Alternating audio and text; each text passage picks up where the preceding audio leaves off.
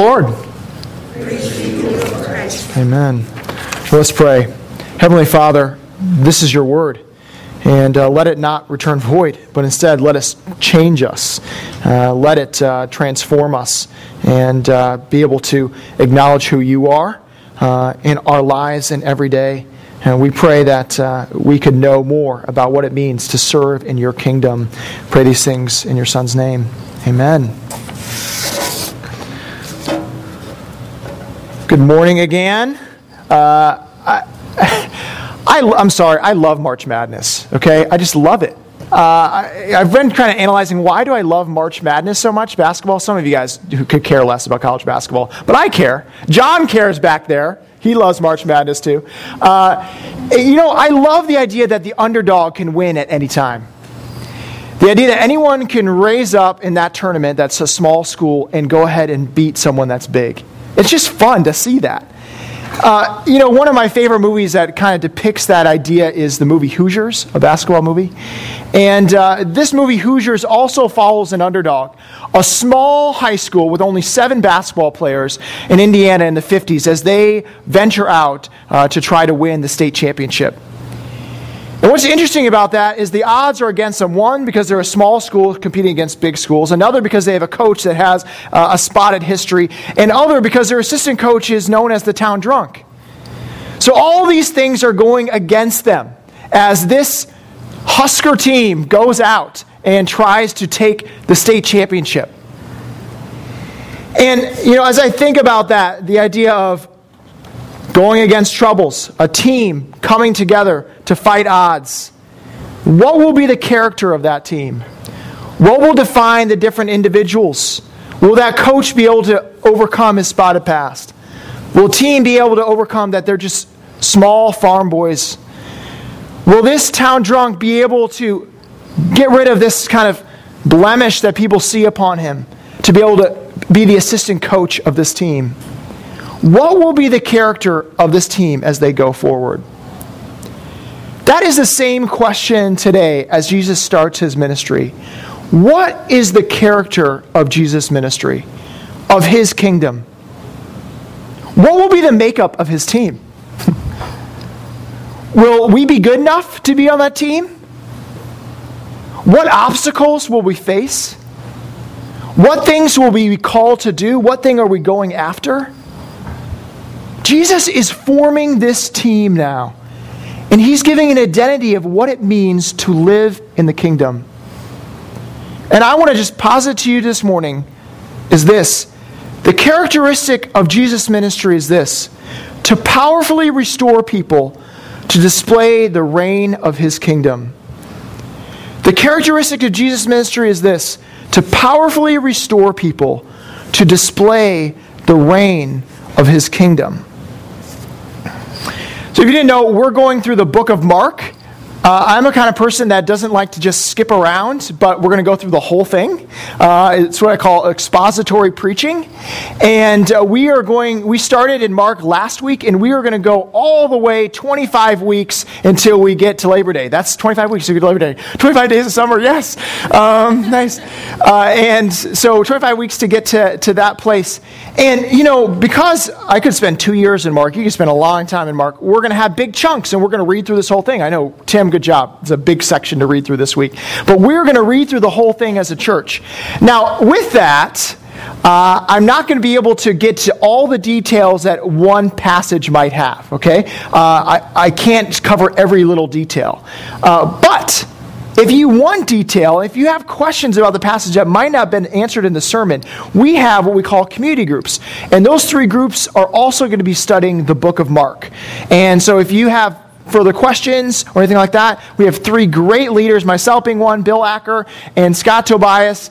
Um, those people are great, and they will help you with any questions you might have about the passage that we read that week or went over. If you have questions about community groups, please um, let us know. But that's a great way uh, to let this Bible come alive.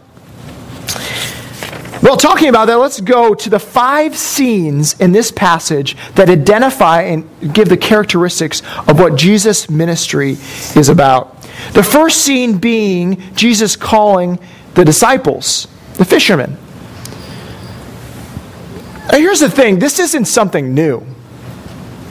I mean, there were teachers at that time, rabbis, as Jesus was called, that would have disciples and would go around town and teach them and all those kind of things. There were other disciples and other rabbis. So Jesus is doing something that is in the tradition of Judaism at that time. Now, the thing is, there is a difference in how Jesus does his disciples versus how the tradition of Israel was at that time. And I'm going to point out a few of them to you. One is this that if you wanted to be a disciple under a teacher, you would have to, from a young age, start learning the Torah and learning um, the Old Testament really, really well.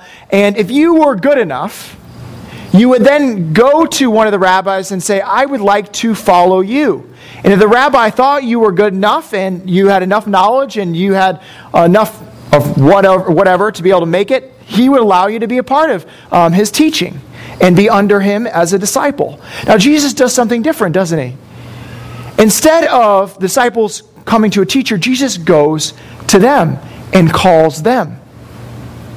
On top of that, he doesn't choose young men that have been steeped in the Old Testament and the Torah. He calls fishermen. Men that would not usually be ones following rabbis and teachers at the time. Men that were in industry, men that probably people said they don't have the intellectual capability to be able to do this. But Jesus goes, first of all, to people, and second of all, he goes to people that were not considered the right pedigree or resume to be a disciple. Next is this that uh, he doesn't ask them to follow the Torah. The rest of the rabbi teachers say, follow the Torah, follow the Old Testament, follow this aspect. But Jesus does not say that. Instead, he says something revolutionary. He says, follow me. Not follow this book, follow the Old Testament, follow the scriptures. Well, he does that. But he asks people to follow him and his person. And then the crazy thing we see, lastly, is these men just leave their fishing, they leave their occupation right there and then and follow Jesus. Calling. Okay? Uh, how many of you, uh, this is a word that sometimes floats about in ministry and maybe it floats about in work that you say, I have a calling to a certain thing. I have a higher calling. I've, I've been called to this. I've been called to that. Usually, when I hear the word calling, it's usually attached to a job or a vocation. So, when people tell me I have a calling to this, they're usually talking about a job specifically or a task. Now, I think Jesus is not calling people simply to a job. We see he is calling people to himself. Here's the thing uh, we live in a society where a job matters a lot. You know, what your title is, or um, having this kind of job, or this kind of thing, that is, is huge. I think, uh, I don't want to discriminate, but I think for men, that is even bigger of a thing. And the thing is, when Jesus is talking about calling, he's saying it's not simply you're called because you have a job. No, you're called because you follow me. Here's the thing our primary call is not to a job, not to a vocation. Our primary call is to a person, to Jesus Christ. That is what calling is about. Now, you might think, okay, well, what does that mean for me? How does that affect me? This is what I, I think it is. Many times, eh, this is true for me you know, no matter what job I was in, I could still be frustrated, even if it was the perfect job. I mean, I dreamed since I was young to have this certain job in Washington, D.C. And when I finally got the job, I found that I was not satisfied. Norman Dale, the coach of that uh, Huskers team in the movie Hoosiers, uh, he had his perfect job, which was to coach this college team in Ithaca, New York, and he leads them to a championship. And it's the perfect job. And what happens, we learn about Norman Dale, is he was fired from his job because he punched one of his players. And then we realize that when he goes away from that, all of his history, and goes to this small high school team, that he finally finds satisfaction not in that job he had in Ithaca, New York, but satisfaction because he identified who he really was. It wasn't winning, it was coaching players, it was loving on other people. That was the important thing. I want to speak to many of you who might be frustrated in work, might feel like, will there ever be a job for me that is fitting? That God says this to you I will give you satisfaction in work or wherever it might be when you finally find satisfaction in me. How did these fishermen have the power to leave their jobs, the power to go on and follow Jesus? Is because they saw that their primary call was ultimately to Jesus Christ. And that gave them the ability to do it. It wasn't based on their pedigree, their resume. Jesus calls us based on his love for us. That should give us encouragement and grace no matter what frustration we're facing in finding a job and a job we are in currently. That we can only find satisfaction when our primary call is not to a vocation, but to a person, Jesus Christ. If you want to know more about those ideas, I encourage you to read a great book by Os Guinness. It's called The Call, and it speaks to those ideas and Jesus' idea of what calling truly is. Well, Jesus goes on, and uh, that's his first scene. He is a person that is restoring men that are fishermen to the idea of participating with him in the kingdom. So that's the first aspect. The second is this he's teaching in the synagogue. And let me set the scene for you of what happens. Now, imagine you are in a classroom, okay? Imagine you are watching a TED video online. You know, imagine you're in a sermon, okay, and uh, uh, you, are watching these things, and you hear from a teacher, and you're saying, "Man, this guy is on a roll. This woman is she's on a roll," and they speak with authority. And uh, I'm really tracking with what they're saying. Man, they actually mean what they're saying, and they actually can do something about it. And so that's the first thing you're observing. And then something crazy happens in the middle of the talk. Someone stands up and starts shouting in loud voices about this person and says, uh, you, know, you know, many of my personalities uh, say that you're this. And first of all, when someone says they have many personalities, you're like, okay, something's wrong with this person. Uh, and they're screaming in the middle of this talk. And then the lecturer says, be silent. Come, devil, come out. And he starts shrieking. And the, this shaking and the devil comes out of this person. Now, at that point in time, um, your idea of this person's teaching has elevated from, man, this guy is on a roll, to, man, this guy has got something. Okay? The level of authority has increased even more. How would you respond to that? Here's the thing in this story, we see Jesus healing different people we see him casting out demons. We see him doing a lot of these things. And it's not that he's going out purposefully in Mark to go heal people. Instead, he's going out to teach, and people that want healing are coming to him. Many people have a problem with this idea of Jesus because he's just like all the other kind of rabbis and teachers of that time that just had a little bit of magic. And the magic got so crazy and people thought it was so powerful that um, they finally believed that he was able to raise from the dead. And that's what people think. Jesus was just using magic to gather followers, and people would then start following him. But that is not the picture we here have of Jesus, of a magician. He's not a guy that's trying to do all these magical things so he gets this really large gathering of people, does he? Instead, he is healing people, he is casting out demons. He is doing these aspects of ministry to point to a greater reality. They are signs and wonders that point to His authority, His power over sin, His power over a broken world, His power over our problems. The reason Jesus silences so many of these people, whether it's devils or people that have been healed, the reason he silences them and says, Don't go out and tell all those people, I think one of the reasons he does that is because what he is after is not after crowds. Instead, he's after people's hearts. He doesn't want large groups of people coming. Instead, he wants people to acknowledge, I, I have authority. I come from God. And I think the reason that he says the demon silent even though the demon acknowledges rightly that he's the Holy One of God, it's because Jesus doesn't want demons confessing who he is. He wants people confessing who he is. We, I'm I like YouTube. I'm sure you guys like it. I mean, it's fun to watch YouTube videos, okay? You know, when I'm bored, a YouTube video, okay? It's exciting. You know, I watch someone do something crazy. I'm like, that, man, that's sweet. And we live in an age where we watch these videos and watch people and say, man, that's cool. That's sweet. And that's what these people are doing here that are in the synagogue. Man, that is cool.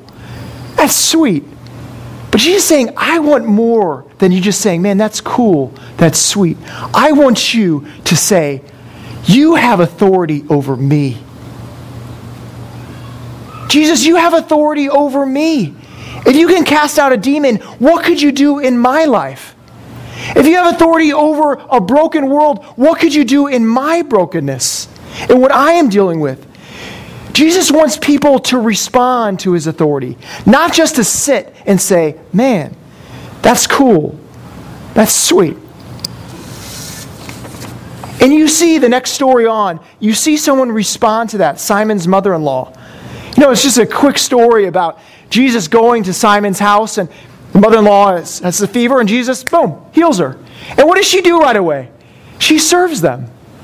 Now, might you say, oh man, that is really, that is chauvinist, right? Man, now she goes and serves them. You know, that's what Jesus was after for the disciples the whole time. You know that? That they would serve, that they would wash feet, that they would be servants. In fact, it, earlier on, we realize who serves Jesus? Angels do in the desert. So, in fact, Jesus is not devaluating Simon's mother in law, he's elevating her. She responded rightly, didn't she? She saw God's authority and what he could do, and she responds by serving Jesus Christ. Do you respond in this way? It goes on. And you see Jesus, the crowds are coming. Many are coming to be healed by him. And in response, he goes out early in the morning and prays to the Lord. And Simon comes to him, Don't you realize all these people are coming? What are you going to do about this? And Jesus, you know, his ministry is picking up. You know, it's starting to get kind of, you know, some momentum to it. You know, and Simon, if he was in modern day vocabulary, what he was, man, Jesus, it's time to start tweeting about your ministry, okay? And everyone wants to know what's going on. You got to get on Facebook and advertise. You know, you've got to set up a website for this. What are you doing? You're praying? Go. People are wanting you now. Jesus says something different, though to Simon. He says, Fame is fleeting, Simon. If I really want to change people, it's not going to be by crowds, it's going to be by taking time. It's not going to be through gimmicks, it's going to be through God's authority. It's not going to be simply by, you know, going to where the hot spot is. It's instead going where the need is, and people will respond to my message. Whether it's Samaria, whether it's Capernaum, whether it's one of those Gentile strongholds, I'll even go there. And Jesus is also saying if you really want to see change, it's not going to come through flashiness, but it's to come through the ultimate authority, which is God the Father. And this is why I pray. Because if people really want to be transformed, they're going to be transformed by God. Is a busy time for me in the church life. I've got Facebook to get on, right? I've got a website to develop. I've got people I've got to contact. I've got lists of things to do as I start a new church. And on, you know, usually it's uh, Monday morning. I decide I'm going to take Wednesdays off instead of Mondays. Monday morning, all the emails that I've ignored because I've worked on uh, my sermon or whatever, they all are there in the inbox. All these things I have to respond to, all these things, what went wrong on Sunday, all these things are coming. Do you want to know the hardest, t- the hardest thing for me to do on Monday morning is to pray? Do you know why? Because I don't really believe that God is the one that's going to move this forward. He's going to be the one to respond to emails. He's the one to transform the church. I am. But I got the busyness is there. I got to do it. This is the time for me to get it done. But you know what God is saying to me in those moments? The greatest time to pray is when you are at your busiest. That is the time you need to just say, God, take this. Take what's in my life. Take what's going on. Control it. You have authority over it. You are the one that restores all things, not me. My encouragement to each of you I know, I, I, I, I, don't know your lives personally, but I know you have busy times in life. I know the moment that is the crazy time in your week that you're like, there is no way I could pray at this moment. I just can't do it. I don't have time. That is the time you need to pray. And say, God, I need you because you are the one that has authority over these issues, over these things. Please hear me. I am not adding a to do list for you. I'm not trying to add something and say, oh, you need to pray. That's what you need to do. I'm adding a to do so that your to do list will become less stressful. I'm adding something to you so that you would say, God, you take my to do list. You are in control. You are the one that can get these things done. That's what Jesus is saying. If Jesus himself, the Son of God, can say the one that's really going to work is God, can we not say the same thing? Was that convey- was, was I, do I sound too melodramatic when I say that? I hope not. I mean, that's, I mean, I'm just dealing with myself. That's, that's hard for me. A pastor who's supposed, that's my professional job, right? I'm supposed to pray, right? But even me, I don't believe that's where the power comes at times. Moving on. We get this last picture of this man with leprosy coming to Jesus. Now, I want you to understand the, uh, the power of leprosy at this time. In 2 Kings, there's a story about um, the power of leprosy. Uh, a, a foreign king goes to an Israelite king and says, Will you heal me of leprosy? And uh, the Israelite king says in response, he's just torn up about this Am I God that I can heal leprosy? Am I God that I can heal this? That's craziness. Only God Himself could heal such a harsh disease. And it was harsh. If you had leprosy, you were ostracized from the community, from your family, from everyone you knew. To be back in the community, you'd have to go to the priest and you'd have to present yourself that you were clean to be able to even come back. You couldn't worship at the temple. You couldn't be with other people. You would be sent off in a way. You couldn't be touched anymore. Because touching a person with leprosy, I mean, you might get it yourself. And what does Jesus do? Jesus reaches out, he touches this person and heals them. Here's another objection I hear sometimes that, you know, these miracles are just, just crazy things that happened back then. Jesus is just suspending the natural world. He's bringing in this supernatural force to heal things in the world in this, in this kind of crazy way, like healing leprosy. I would hope we're going to talk about a lot of miracles through the book of Mark. I want to get, if you're going to hear something I say this morning, please hear this. Jesus is not suspending the natural world when he heals people and does these miracles. Instead, he is restoring the natural world. what is the natural world? That there would be no sickness, that there would be no death, that there would be no sin. That's how God created this world, that it would be that way. Jesus has come in to set up a new kingdom, a kingdom that it was the way it was supposed to be, where this man would not have leprosy, where people would not have demon possession, where people would not die, but instead people would be restored to what they were supposed to be in the natural world. He is not suspending the natural world, He is bringing it back.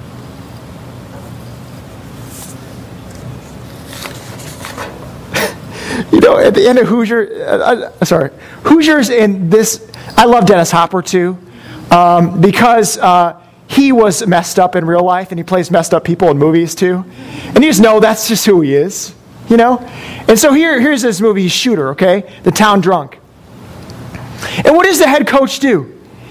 He gives this guy that everyone say has no chance, and even says that no one has given him a chance, but I will. And he lets him be his assistant coach. He even leaves one of the games for him to coach the game, right?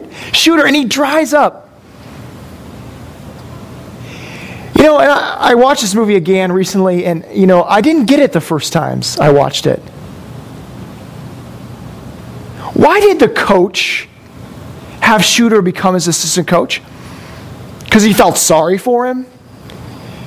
Because all of us can say, oh man, what love he has that he would, he would be with Shooter and, and help him out. No, the reason that coach gives Shooter a chance is because he too saw himself in Shooter. I punched a kid. I was fired from coaches. I would never have a chance again, and someone gave me a chance to coach again. If I had this chance, how much more should I give this man that no one would give a chance on? I would give him the shot. He's not doing it out of, you know, oh, this is a great thing to do.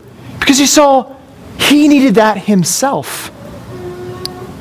I hope, please hear me, I hope when you see the story of the leper in the story, that you don't go say, oh man, isn't Jesus amazing? He says, I show compassion and pity upon this leper who has been cursed with death, basically, because he's going to die from this soon.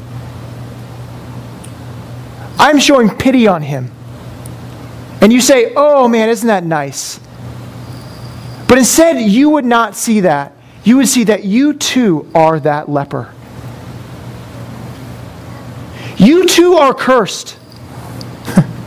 You too have a curse of death upon you. And what did Jesus do? He reached out and he touched you. He healed you. And what did he do? He took on that leprosy, that death himself on the cross, so that you might have life. I sure hope when you see people that are in need, people around you, that you don't look upon them with sympathy and say, oh man, out of sympathy, I'm going to love them. Look at how poor their life is.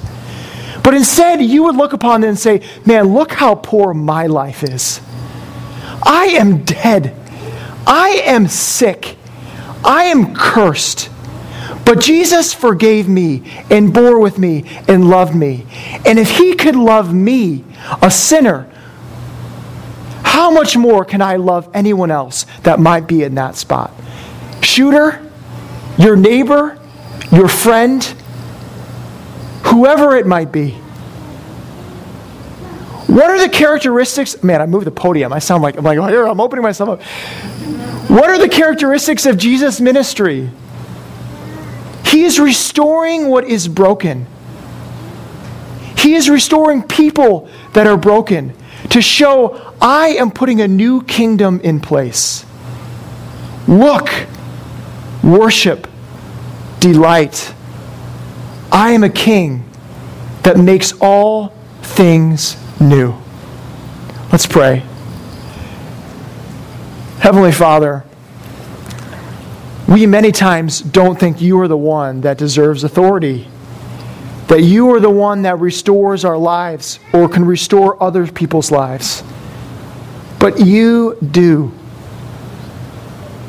You have done it through the death on the cross and through your resurrection to show us that even sickness, even death, will be gone because there will be a new world.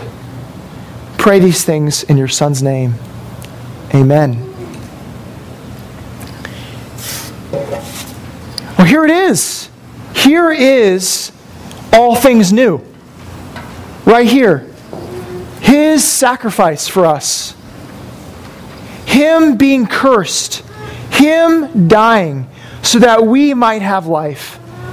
And that's why we celebrate the elements this morning. That we receive spiritual nourishment. We receive life through these things. And, you know, you might be saying, well, how do I get those things? How can I be able to receive that?